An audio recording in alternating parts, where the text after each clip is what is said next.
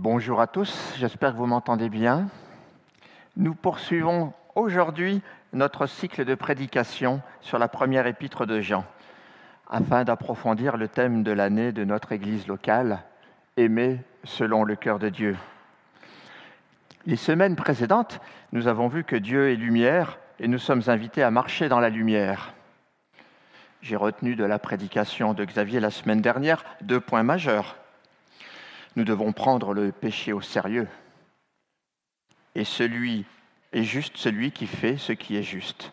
Et donc, nous devons vivre de manière juste et sainte pour être cohérents avec notre appel à marcher sur les traces de Jésus. Nous avons donc un choix à faire, une décision à prendre pour choisir la lumière plutôt que les ténèbres. Pour ceux qui sont passés par les eaux de baptême, nous avons confessé que Jésus était notre Sauveur et notre Seigneur. En nous annonçant chrétiens, nous avons pris cet engagement de marcher selon le modèle de Jésus. Qu'en est-il en réalité? Que mettons-nous en application? Sommes-nous, comme l'État français, condamnables pour ne pas avoir appliqué les engagements de la COP 21 le tribunal administratif de Paris a donné raison le 14 octobre à quatre ONG rassemblées sous la bannière L'affaire du siècle. Il a condamné l'État à réparer ses engagements climatiques non tenus d'ici 2022. Pourrions-nous, de la même façon, être accusés par ceux qui nous écoutent de ne pas avoir mis en pratique les paroles que nous avons professées, de ne pas être dans la cohérence que demande Jean dans son épître? Jean supplie ses lecteurs de rester fidèles dans la voie qu'il leur a montrée et qu'il est temps pour eux de, montrer que l'amour de Dieu se manifeste concrètement dans leur vie. Nous allons donc méditer aujourd'hui ce verset que nous allons lire. Petits enfants, n'aimons pas en parole et avec la langue, mais en acte et avec vérité. Alors nous ouvrons nos Bibles première épître de Jean, au chapitre 3, au verset 11 à 24. En effet, le message qui vous a été annoncé et que vous avez entendu dès le commencement, c'est que nous devons nous aimer les uns les autres. N'imitons pas Cain. Il était du mal et il a tué son frère. Et pourquoi l'a-t-il tué? Parce que sa manière d'agir était mauvaise, tandis que celle de son frère était juste. Ne vous étonnez pas, mes frères et sœurs, si le monde vous déteste. Quant à nous, nous savons que nous sommes passés de la mort à la vie, parce que nous aimons les frères et sœurs. Celui qui n'aime pas son frère reste dans la mort. Tout homme qui déteste son frère est un meurtrier, et vous savez qu'aucun meurtrier n'a la vie éternelle.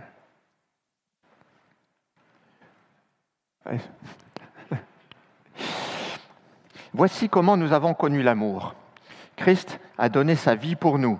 Nous aussi, nous devons donner notre vie pour les frères et sœurs. Si quelqu'un possède les biens de ce monde, voit son frère dans le besoin et lui ferme son cœur, comment l'amour de Dieu peut-il demeurer en lui? Petits enfants, n'aimons pas en parole et avec la langue, mais en acte et avec vérité.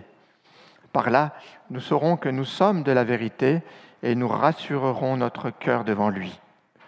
En effet, même si notre cœur nous condamne, Dieu est plus grand que notre cœur et il connaît tout.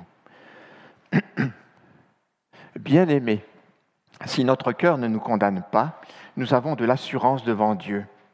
Quoi que nous demandions, Quoi que nous demandions, nous le recevons de lui, parce que nous gardons ses commandements et faisons ce qui lui est agréable.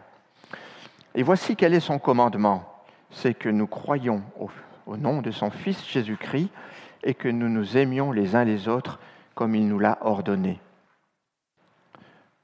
Celui qui garde ses commandements demeure en Dieu et Dieu demeure en lui. Et nous reconnaissons qu'il demeure en nous à l'Esprit qu'il nous a donné.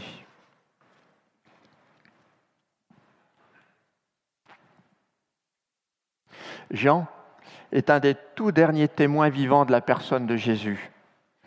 Et le cœur du message qu'il veut transmettre, c'est ce témoignage. Il a un travail de mémoire à faire, nous l'avons évoqué lors de euh, la Sainte Seine. Il sent qu'il lui reste peu de temps à vivre et il veut graver dans ses lettres l'essentiel de ce qu'il a appris de sa rencontre avec Jésus. Vous avez peut-être entendu le 12 octobre dernier que le dernier compagnon de la libération, Hubert Germain, était mort à l'âge de 101 ans. Son combat était de perpétuer la mémoire de la lutte qu'il a menée auprès du général de Gaulle. Lors de l'éloge funèbre, le président Macron a dit Notre tâche sera de poursuivre avec la même ardeur ce combat. Nous le ferons. Et la ministre chargée de l'industrie d'ajouter Souvenons-nous et ne laissons pas s'éteindre la flamme de la résistance. Portons la transmission de la mémoire de la Seconde Guerre mondiale. C'est notre mémoire commune. Eh bien, Jean est dans cette démarche aussi. Il est légitime parce qu'il a vécu avec Jésus. Rendez-vous compte ce qu'il a vécu, cet appel de Jésus, les miracles, toutes ces trois années incroyables et, et ses souffrances. Il le rappelle au tout début de l'épître pour poser sa légitimité, au tout premier verset, ce que nous avons entendu ce que nous avons vu de nos yeux, ce que nous avons contemplé et que nos mains ont touché, nous en rendons témoignage. Alors il a été dans une position extraordinaire d'avoir vécu avec Jésus. Il n'est pas le seul, Pierre aussi, dans son épître, euh, pose dans la première épître de Pierre, euh, chapitre 5, verset 1, il écrit Moi, témoins des souffrances du Christ. Ces apôtres ont une légitimité, ils ont vécu quelque chose d'extraordinaire qu'ils veulent transmettre. Alors pourquoi ce rappel historique? C'est juste pour souligner que ce que Jean veut nous dire aujourd'hui est l'essentiel de son message, la chose la plus importante qu'il veut nous transmettre. Déjà dans son évangile, il reporte cette parole de Jésus en Jean 13. Je vous donne un commandement nouveau, aimez-vous les uns les autres. Comme je vous ai aimé, vous aussi aimez-vous les uns les autres. Et dans le passage que nous avons lu aujourd'hui, le premier verset était rappel de ce commandement. Le message, c'est que nous devons nous aimer les uns les autres. Et nous avons aussi conclu notre lecture au verset 23 par ces mots. Et voici quel est son commandement, c'est que nous croyons au nom de son Fils Jésus-Christ et que nous nous aimions les uns les autres, comme il nous l'a ordonné. Alors Jean parle parfois d'un commandement nouveau, il parle parfois d'un commandement ancien. Je pense que c'est les deux, comme il s'applique, à l'expliquer. C'est à la fois un commandement ancien et nouveau, mais surtout retenons que c'est le message fondamental. Et Jean n'a de cesse de nous le rappeler. Et il veut nous aider à avancer pour que nous puissions pleinement vivre ce commandement. En bon pédagogue, il va le faire avec des contre-exemples. Qu'est-ce qu'il ne faut pas faire Qui vont venir nous provoquer un peu, nous bousculer, nous titiller comme des aiguillons. Et il amène aussi des promesses, les récompenses que Dieu dispense à ses enfants.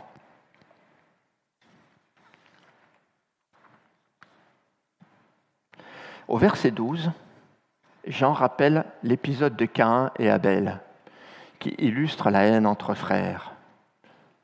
Au verset 15, Jean revient sur ce sujet et qualifie de meurtrier celui qui a de la haine contre son frère. Là encore, les paroles de Jean reprennent celles de Jésus lorsqu'il dit Mais moi je vous dis que quiconque se met en colère contre son frère mérite d'être puni par les juges.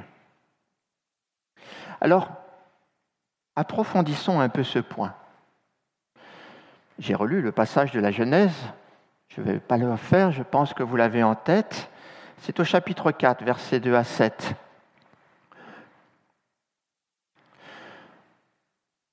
Il aboutit par ce drame. Caïn tue Abel. Ce n'est pas parce qu'il a offensé son frère qu'Abel est tué.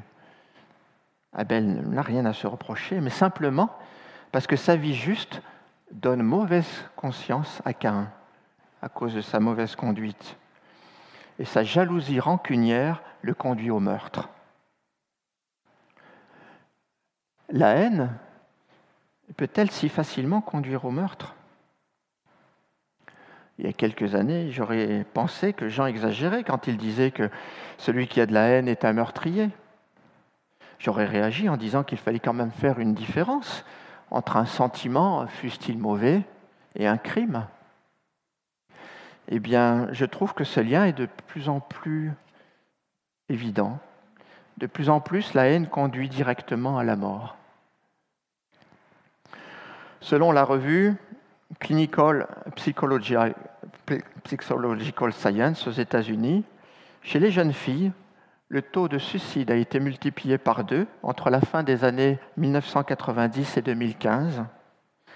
Et les coupables principaux sont les écrans et les réseaux sociaux.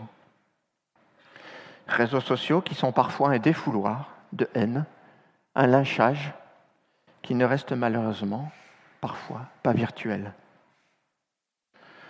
Nous nous sommes souvenus récemment de l'assassinat de Samuel Paty, Là aussi, tout est parti d'un message posté sur un réseau social par une jeune fille qui n'avait même pas assisté au cours du professeur. Un message de haine qui a conduit à un meurtre. La mise en garde de Jean s'accomplit sous nos yeux. Que pouvons-nous faire? Je vais revenir un petit peu sur le texte de la Genèse, puisque Jean s'appuie sur cet épisode de Cain et Abel, je l'ai relu. Avez-vous en tête ce que Dieu dit à Cain lorsque Cain, face à la désapprobation de Dieu par rapport à son offrande, a le visage abattu Dieu s'adresse à Cain et lui dit, Certainement, si tu agis bien, tu relèveras ton visage. Si tu agis mal, le péché se couche à la porte et ses désirs se portent sur toi. Mais toi, domine sur lui. Pour être très franc, je n'avais plus cette phrase en tête.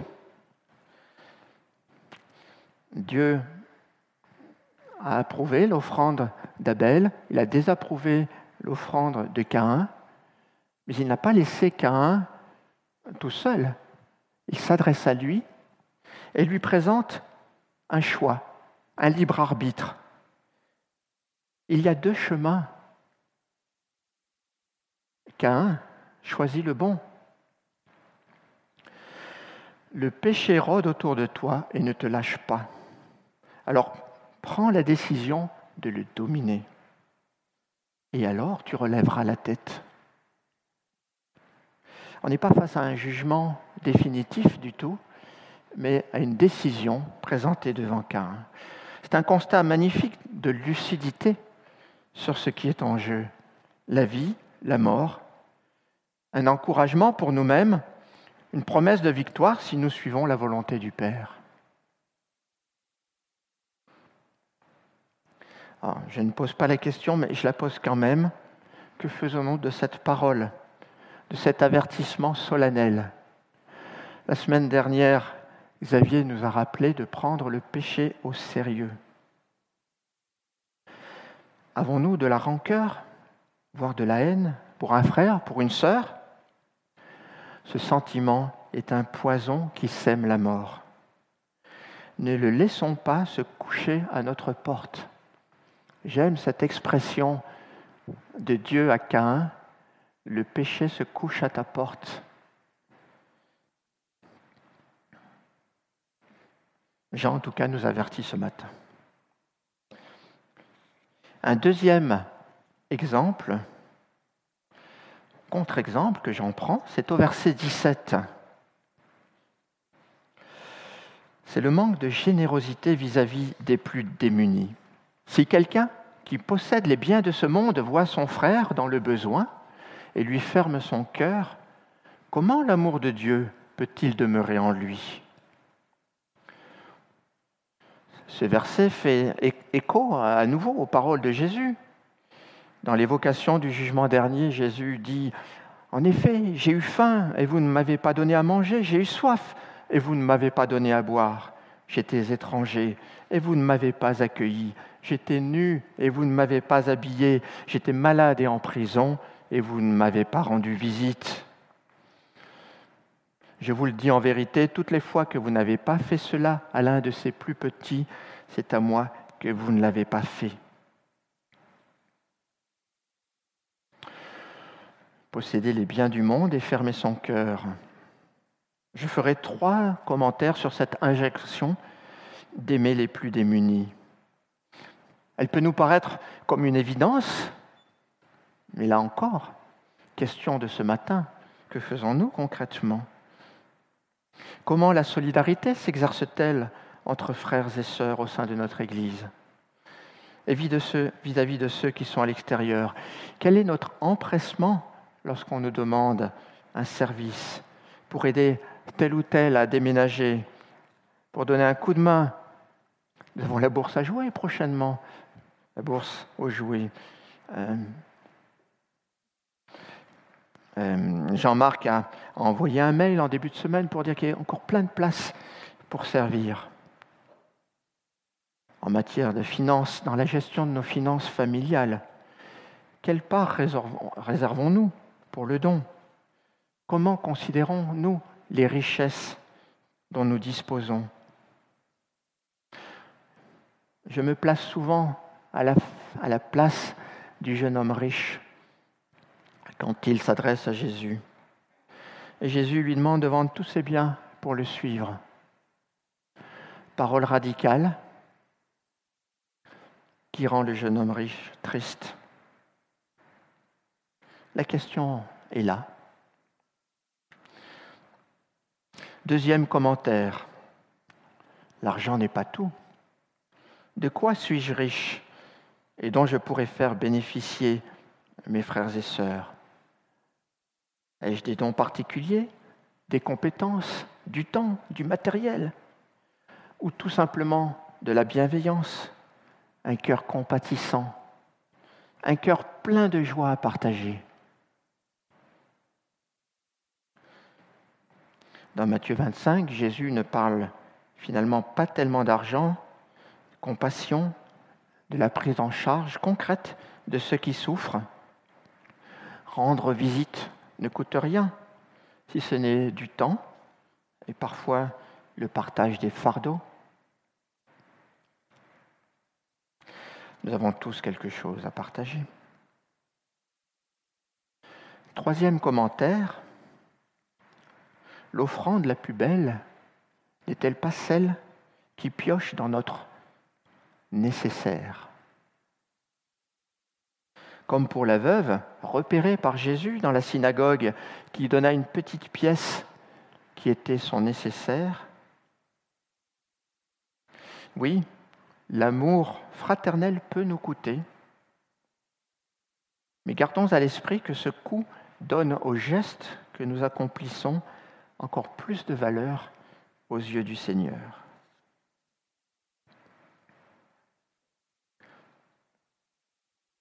Je voudrais, pour conclure cette partie, exprimer ma reconnaissance pour tous ceux qui donnent de leur temps, de leur argent, pour faire vivre la communauté, l'Église locale, le corps du Christ.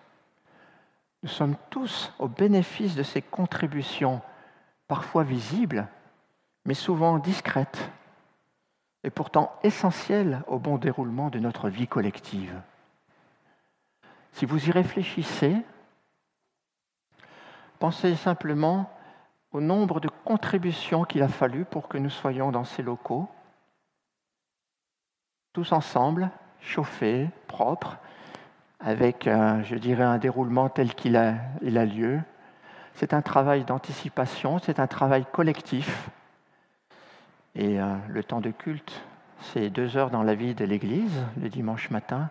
Il y a tant de moments où nous pouvons nous retrouver, nous pouvons euh, tant d'activités qui nécessitent notre investissement.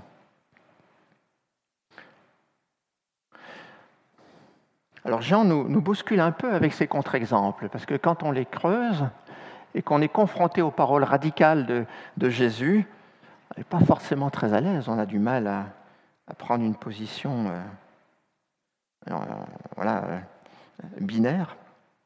Et comme si cela ne suffisait pas, Jean avertit ses lecteurs aussi au verset 13 en disant, Ne vous étonnez pas si le monde a de la haine pour vous. C'est vrai que choisir la lumière dans un monde de ténèbres, ce peut être source de rupture, de renoncement, d'injustice, voire de persécution.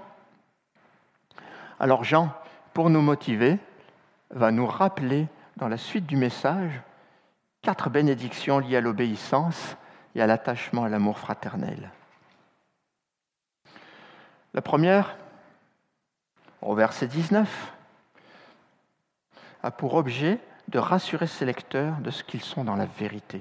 Je vous ai écrit ces choses, alors ça c'est un, un peu plus loin dans l'épître, je vous ai écrit ces choses afin que vous sachiez que vous avez la vie éternelle, vous qui croyez au nom du Fils de Dieu.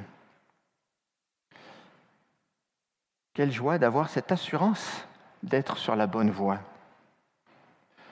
Certains d'entre vous font, de la randonnée, je sais. Il m'est arrivé, plus d'une fois de me perdre et de rechercher la suite du chemin. Vous savez, quand vous faites un GR, euh, c'est bien balisé, vous suivez les balises. Là, parfois, perte de repère, positionnement incertain sur la carte, sentiment d'être euh, perdu, le gros doute. Et là, vous avancez encore un peu, tout d'un coup, vous retrouvez une belle marque blanche et rouge sur un tronc d'arbre.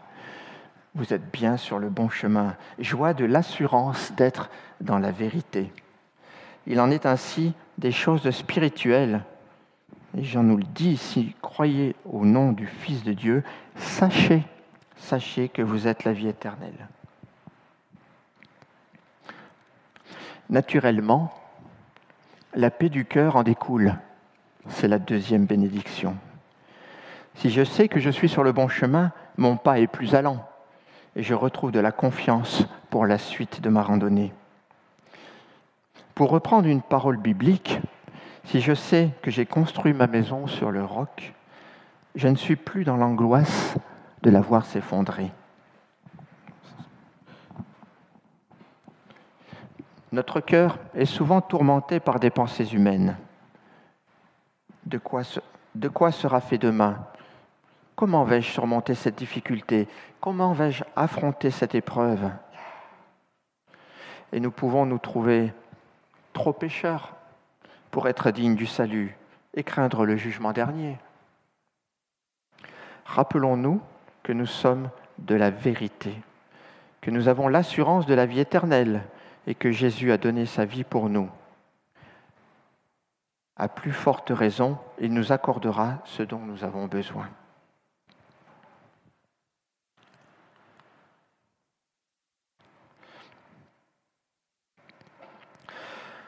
Et j'en viens à la troisième bénédiction, la générosité de Dieu. Au verset 22, Jean nous annonce cette parole étonnante. Quoi que nous demandions, nous le recevons de lui, parce que nous gardons ses commandements et faisons ce qui lui est agréable. Des parents qui approuvent la conduite de leur enfant lui accorderont volontiers ce qu'il viendra leur demander. Par contre, s'ils désapprouvent, ils vont argumenter pour euh, ne pas donner. Et si nous pratiquions ce qui est vraiment agréable au Seigneur, je pense que le Seigneur pourrait exaucer sans exception toutes nos prières. Jésus lui-même a été exaucé de toutes les prières qu'il a formulées. Mais toujours, il a soumis sa prière à la volonté du Père et nous a enseigné à en faire de même. Dans le Notre Père, nous lisons et nous disons que ta volonté soit faite sur la terre comme au ciel, comme une introduction à la prière que nous formulons. Une autre prière qui me touche énormément, c'est lors de l'échéance ultime. Nous étions tout à l'heure dans, Luc 22, au verset 42, un peu plus loin, après le repas partagé avec les disciples. Jésus est à Gethsemane. Il se mit à genoux et pria en disant, Père, si tu voulais éloigner de moi cette coupe, imaginez l'angoisse de Jésus. Toutefois, que ce ne soit pas ma volonté qui se fasse, mais la tienne.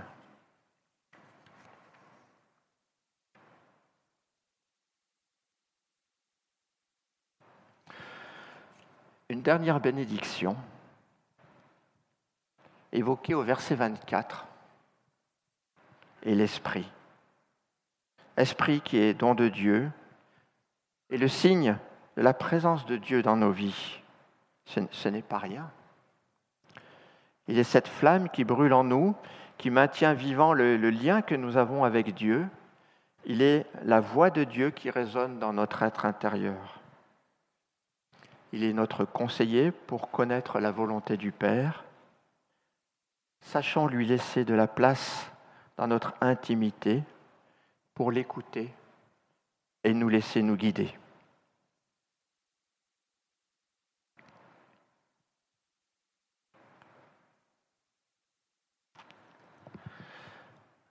J'en viens à la conclusion. Jean utilise régulièrement deux expressions dans son épître, bien-aimés et petits-enfants, qui nous placent dans une double position. Nous sommes aimés, nous en avons l'assurance, c'est une force, c'est une confiance que nous avons pour avancer. Au verset 16, Jean dit, à ceci nous avons connu l'amour c'est qu'il a donné sa vie pour nous. Et quand Jean dit petits enfants, il nous place face à notre avenir. Si nous considérons comme des vieux croutons, peut-être que voilà, il n'y a plus grand-chose à faire. Mais si nous sommes des enfants, nous avons à écrire tout notre avenir. Et après tout, aujourd'hui est le premier jour de tout ce qu'il nous reste à vivre. Il n'est donc pas trop tard pour décider de passer de l'intention au geste, de la parole à l'acte. Alors, Jean ne nous donne pas dans le texte du jour beaucoup d'exemples positifs de ce que nous pouvons faire. Mais le seul qu'il nous donne, au verset 16, c'est de faire comme Jésus. Nous devons donner notre vie pour les frères. encore cette parole radicale qui pour moi montre les limites de ma foi. Jusqu'où suis-je prêt à donner ma vie pour mes frères? Alors je pense que voilà, nous devons porter cette question, cette interpellation. Mais pour rester pragmatique et procéder par étapes, j'ai deux pistes à vous proposer. Acte puisqu'il nous faut aimer en acte, ce sont les acronymes de deux choses importantes dans notre Église. C'est d'abord le nom de notre projet d'Église. Acte, ça veut dire adoration, communion fraternelle, témoignage, édification, service. Si nous voulons aider en acte et avec vérité, nous avons tous ces champs à investir, dans lesquels nous donner, dans lesquels partager avec nos frères et sœurs. Notre Église a besoin de se renforcer sur tous ces points. Nous manquons chacun individuellement de consécration.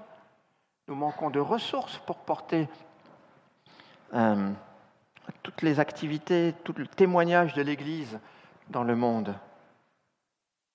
Donc oui, nous pouvons agir. Acte, c'est aussi le nom de notre association AFP, association dédiée hein, à ces, actions euh, chrétiennes auprès des frères et sœurs, auprès des familles, auprès du monde en détresse. Nous avons modifié les statuts de cette association l'année dernière pour en faire une association familiale protestante, AFP. C'est un moyen de lui donner plus de visibilité vis-à-vis de l'extérieur, de l'administration en particulier, et de lui donner les moyens de grandir. Mais que ferons-nous si personne ne se lève pour mener des projets? La bourse aux vêtements, la bourse aux jouets est un exemple, mais il y a tellement d'autres choses à faire. Les besoins du monde sont si immenses. Frères et sœurs, j'aimerais que nous prenions quelques instants de silence avant les annonces pour réfléchir chacun pour soi à ces paroles de Jean,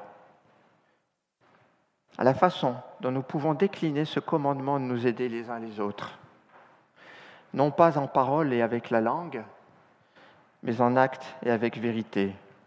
Que l'Esprit nous inspire dans notre décision et que cela ne reste pas une décision, mais qu'il nous soutienne aussi dans son accomplissement. Amen.